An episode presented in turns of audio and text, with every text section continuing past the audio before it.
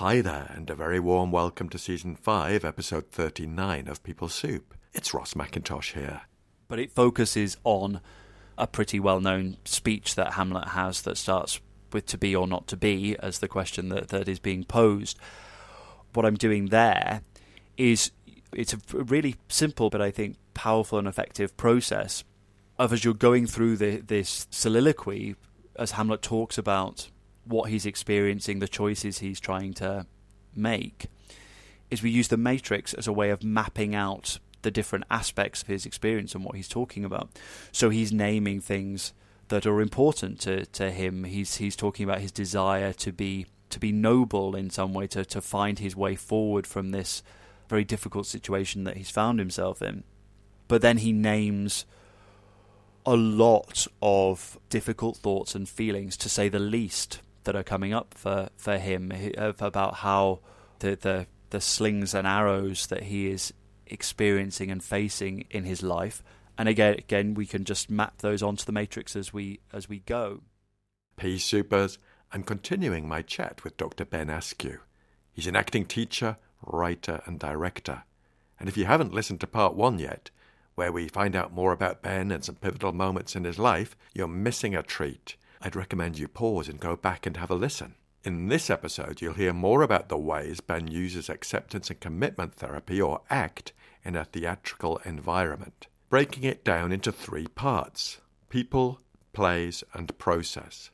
We also chat about his paper called Towards or Not Towards using the ACT matrix as a psychological tool in the analysis and interpretation of dramatic texts and characters. How does Hamlet help us explore the human condition through the ACT lens? And there's a cracking takeaway.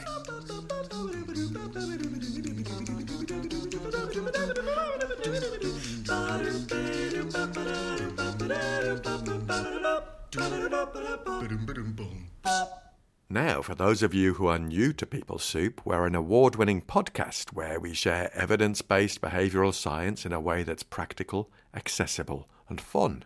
Our mission is to unlock workplace potential with expert perspectives from contextual behavioral science.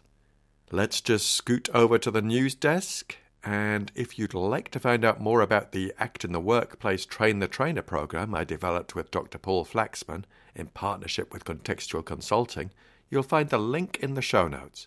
It's coming up soon, in April and May this year. And I've trained hundreds of adults using this approach and also hundreds of trainers too. So I'm excited to share it with you. And thanks to Joe Oliver at Contextual Consulting, there's a code for the course that gives you a 20% discount on the Act in the Workplace Train the Trainer program. And that code is PSOUP20. Also, I'm delighted to have been invited to deliver a workshop by the Association for Business Psychology on the 6th of February. The title of my presentation is How Behavioral Science Can Support the Cultivation of Authentic Leadership. You'll find the link in the show notes, and if you're a member of the ABP, it's free. Finally, there's a review in from Claire Stafford on Facebook. Claire said, Love this one, Ross. Really appreciated how Ben shared his pivotal moments and the importance of reflecting on those to make sense of our own journeys. Can't wait to hear about Act for Actors. My biggest frustration in working for a big global corporate is that work can feel very performative. I'm really interested in how Ben balances authenticity in an industry which is literally performative rather than metaphorically, and what we can all learn from that when our roles demand a certain game face. Can't wait for parts two and three. Thanks so much to Claire and to everyone who listened, rated, and reviewed. A final piece of hot news, folks. I'm redesigning, hold on to your hats, I'm redesigning the People Soup bookmarks. And Big G is dusting down the global distribution center in readiness to send them out to folks who review the podcast. Watch this space. The furthest he sent one of the previous bookmarks was Peru. Now, try if you can to contain your excitement because it's time to get a brew on and have a listen to part two of my chat with Ben Askew.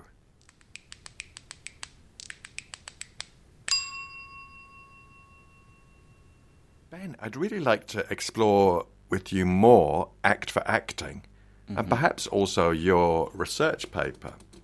Mm-hmm. So, in my notes here, it says that Act for Acting is an attempt to apply the principles of ACT to the processes of acting. And you developed three ACT structures for the project. Yes.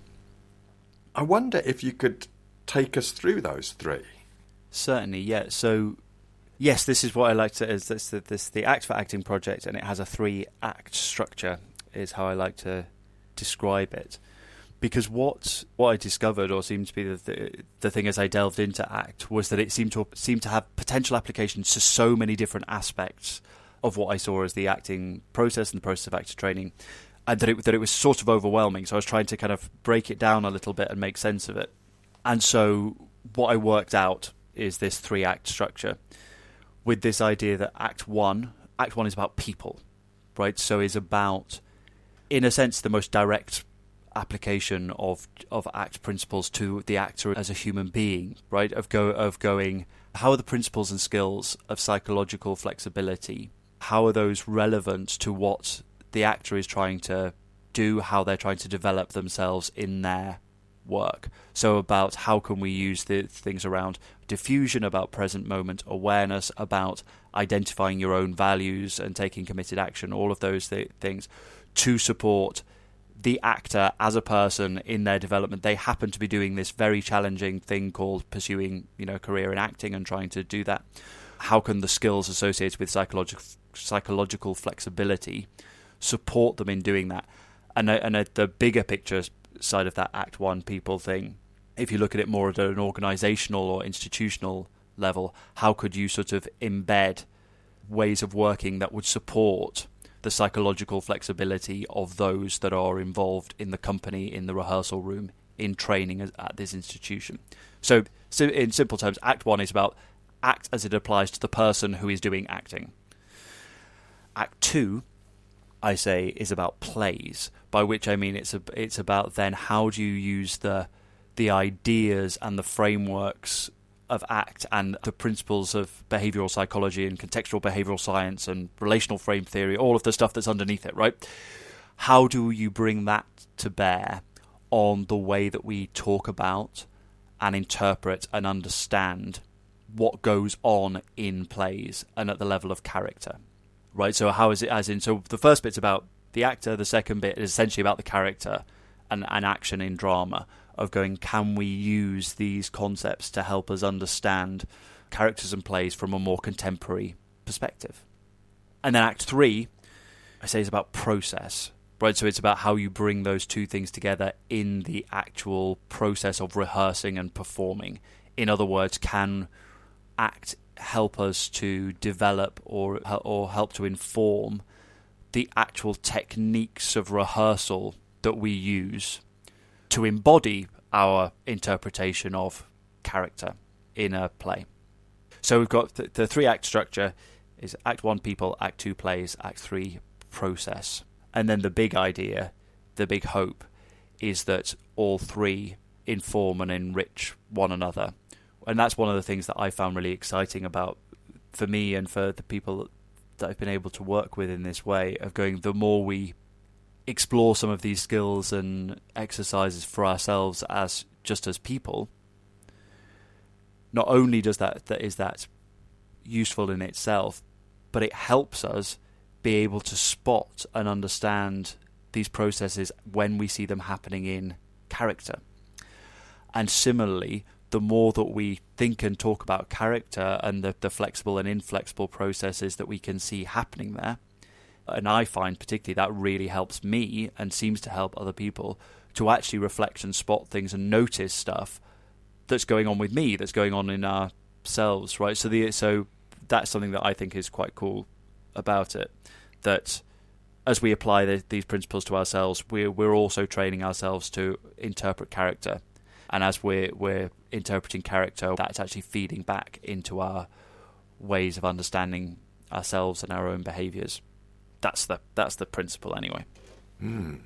I love the way you've broken it down because, as you said, it such sounds enormous applying mm. act for acting.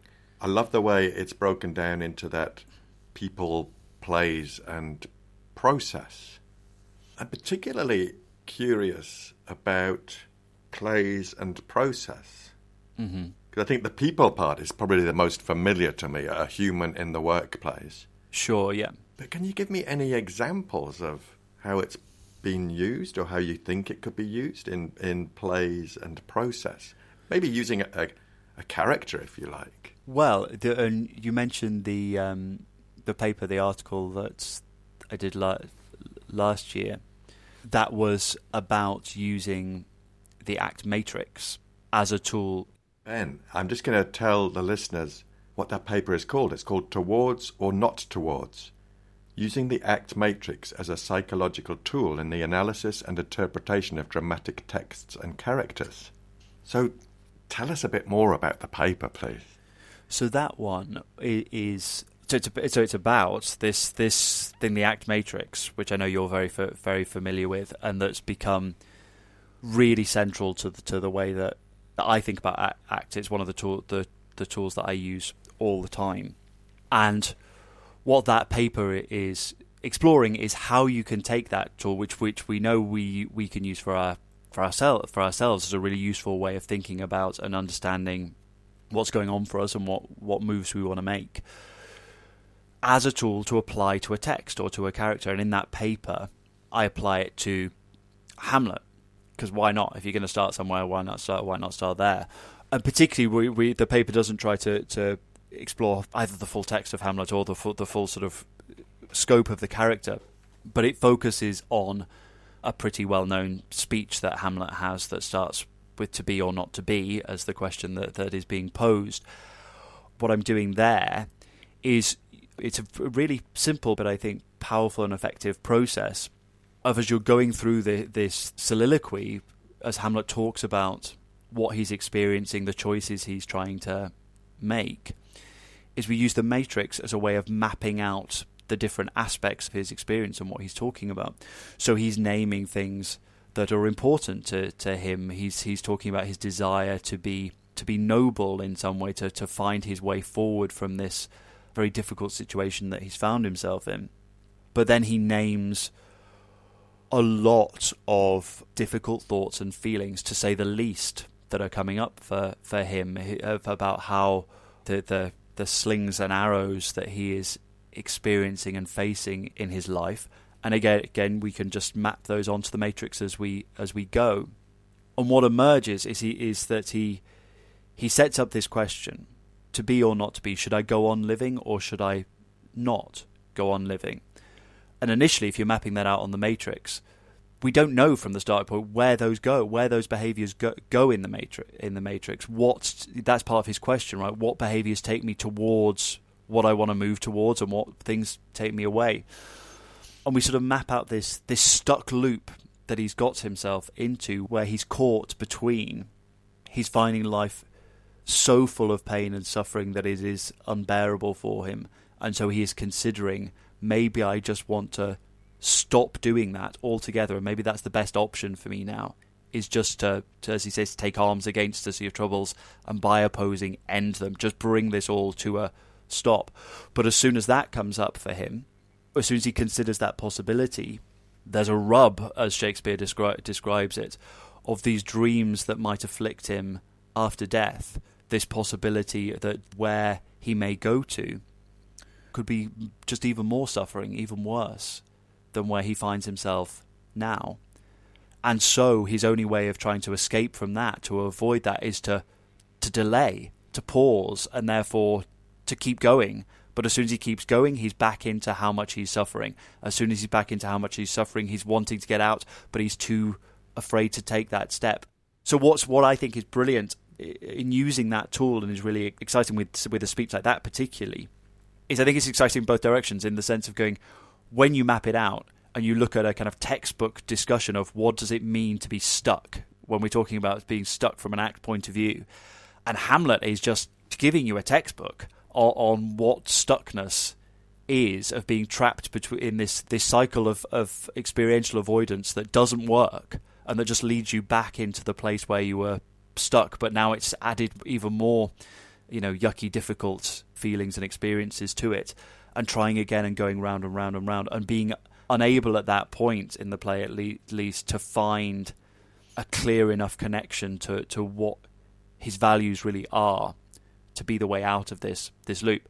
And so I think it's fascinating that that, that Hamlet, you know, this play written you know, it's 1600-ish, is speaking to exactly what Act is descri- describing now in life that people come across.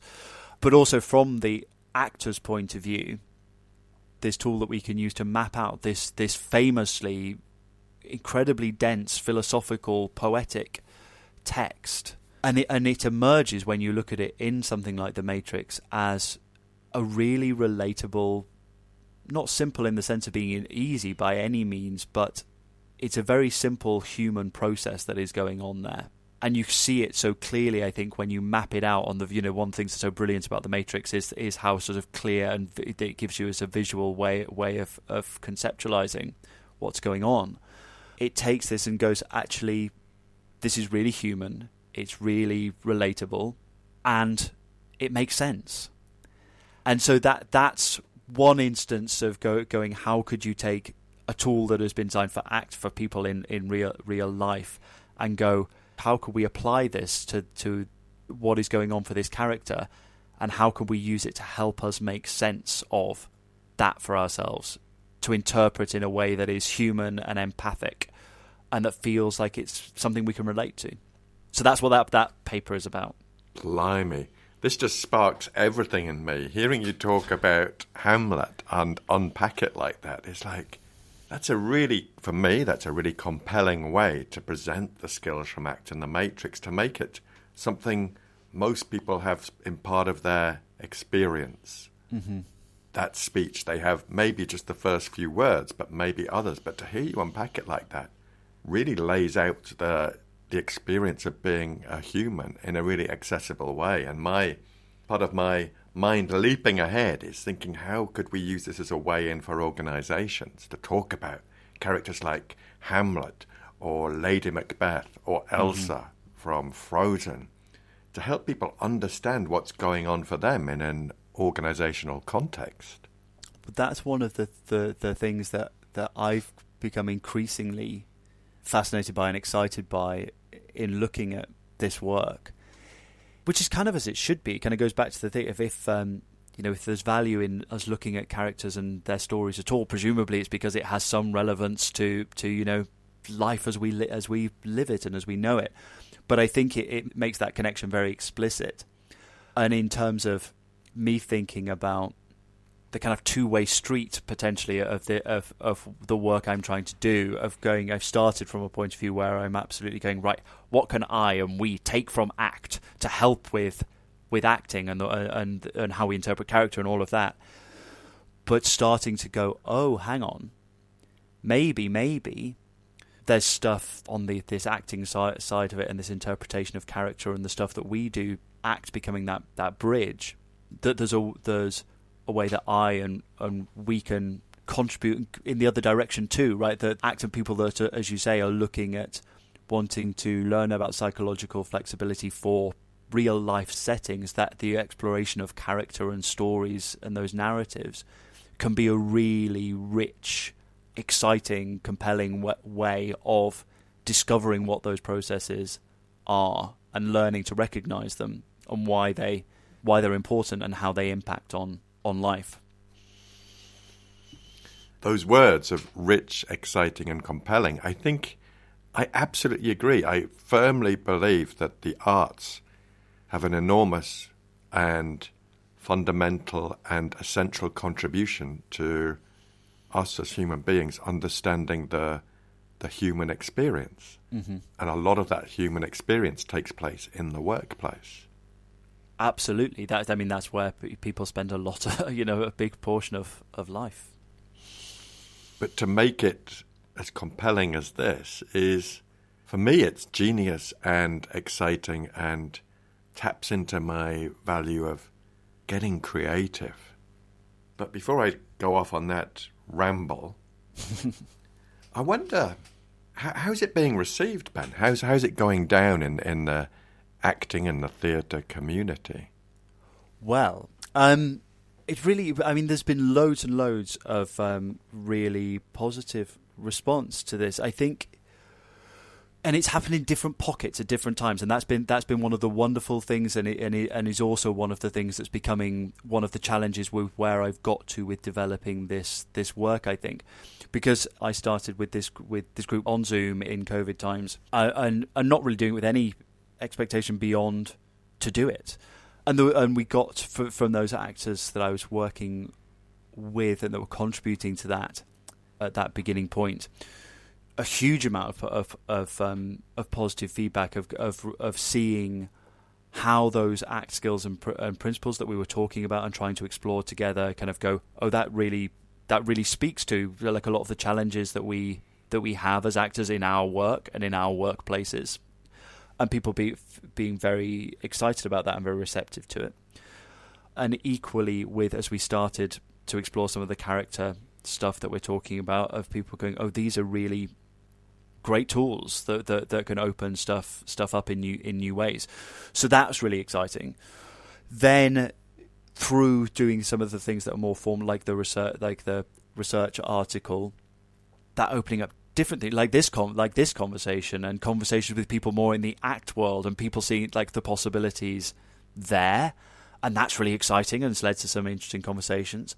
And then I've had different points of doing workshops or trying to bring some of this into the the teaching I'm doing in in drama schools and going it feels like I can introduce different bits at different points and that there's been lots of really positive responses to, to to that too. I think where I'm at and one of the things I'm trying to sort of find the next steps, the next towards towards moves to do, looking at the project as a as a whole, is that it it like it's become like there's lots of really exciting fragments of how the project's developing in different con- in different contexts and different bits of it have sort of touched different areas and it's about going how can I bring these different elements together in a way that I think the sort of full potential of what it is has the the opportunity to to be set before people and for them to to be able to respond to it as a as a more of a holistic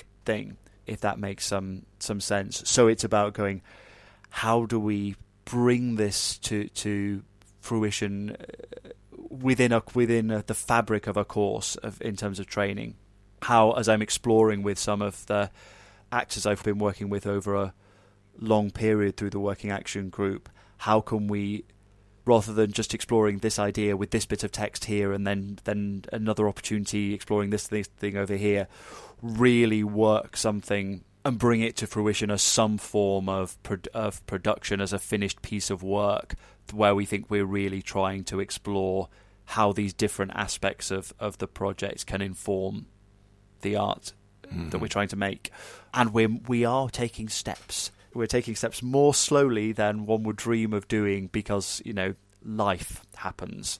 But that's again, it's going back to our premise, right, of finding the workable steps, even if they're not the ideal ones. Sorry, that was a that was a convoluted answer to say. I think I've been really excited and encouraged by the responses to to what we've tried to do so far. I guess I'm really excited and don't feel I've quite yet been able to put the whole th- thing together in a way to, to, to really see how that operates. Hmm. I love the idea you're reminding us of those small steps, Ben, because P Soupers, Ben got in touch with me kindly sharing his paper in January, and I, being highly organized and responsive person, I think I responded in June. and I'm confident that our conversations will continue because I think I think we both sense there's something here to explore further. Absolutely, yeah. Ben, thank you so much for being so open and reflective and unpacking what you do. I wonder, do you have a, a takeaway for the for the listeners, for the P Soupers? Well, I think what I'd love for people to take away from the chat we've been having is about the potential there in this relationship between something like act and the arts, and obviously for me that's that's a lot to do with drama and the- theatre, but I think the arts more broadly in terms of where the thinking about where those connections are, and for the people that are listening to think maybe about what I guess to go back to a book or a play or a film that fascinates them, that has meant something to them, and to think using maybe that ACT lens what about myself? What about the way I live my life? And what about the way I relate to the people around me? Can I take, can I learn about, can I think differently about and, and, and find a new perspective on perhaps through my relationship with that piece of art? Mm. Um, that's what I would maybe offer to people as a as a takeaway if that if that works as as one. It it absolutely works for me. And just a personal reflection, Ben, I find that when times are turbulent in my working life, I perhaps become more disconnected from the mm-hmm. arts, mm-hmm. disconnected from music I like, or immersing myself in a piece of theatre or poetry. And I find that a conscious decision to move towards that can often give me a little bit of comfort or direction yeah, I, I, I completely agree, and and just thinking aloud, thinking aloud, it maybe maybe takes us to a to a, to an, an improved and enhanced um, takeaway, perhaps, of I think for most of us, many of us in our relationship to the arts, it can seem like a a luxury item you know the way we treat it in our personal lives, the way we treat it as a society, that it's the first thing that can go. If we need to make space, then then we we cut down on the art on the arts, and maybe a takeaway here or a thing to reflect on is is how and why they're so they can be so essential to us and actually so central to reconnecting with our values, reconnecting with what it is that matters to us, and encouraging us to reflect on ourselves and explore our own experience and not shut ourselves down to that and think that it doesn't matter because it does and that's part of what the arts are there to do is to make us help us connect to that. Amen. Thank you. Ben as with our other conversations i've truly loved this chat. I found it so thought-provoking and insightful and exciting. So thanks so much for your time for coming on the show and talking to us Thank you. That's it, P Soupers, part two of my chat with Ben in the bag. Ben's vision is truly pioneering, and next week we have a bonus with Ben, where we talk about Lady Macbeth through the lens of the act matrix. You're not going to want to miss that one. Now, we need your help. You can support us and help us reach more people with this behavioral science. So, if you've enjoyed this episode of the podcast, we'd love you to do three things. Number one, share it with one other person. Number two, subscribe and give us a five star review, whatever platform you're on. And number three, share the heck out of it on the socials. This would all help us reach more people and make some noise with stuff that could be useful. We love to hear from you, and you can get in touch at peoplesoup.pod at gmail.com on X, formerly known as Twitter, we are at PeopleSoup On the gram, known as Insta, we are at people.soup, and on Facebook, we are at PeopleSoup You can also drop us a review or get in touch using a voice note on WhatsApp. Thanks to Andy Glenn for his spoon magic and Alex Engelberg for his vocals. Most of all, dear listener, thanks to you. Look after yourselves, P Soupers, and bye for now. Will start in a minute, but I actually started watching Macbeth on Prime or Netflix, I think, and it was a beautifully sh- it's a beautifully shot production. Which one? Which one is it? Who's? Uh, do, do, you know any of the actors that are? That yes. Oh, jeez, what's his name? Michael Fassbender. Oh, it's the fact the Michael Fassbender Bender one. Yes, yes, yes. Okay. And I'm enjoying it, but I tell you what bothers me is everybody talks like this and it's really difficult to hear. I don't think I watched the whole thing. I have to say, I, I've had a similar response. I think of going the the sort of there's lots of m- really nicely done, moody, atmospheric uh, cinematography and these kind of things. Um,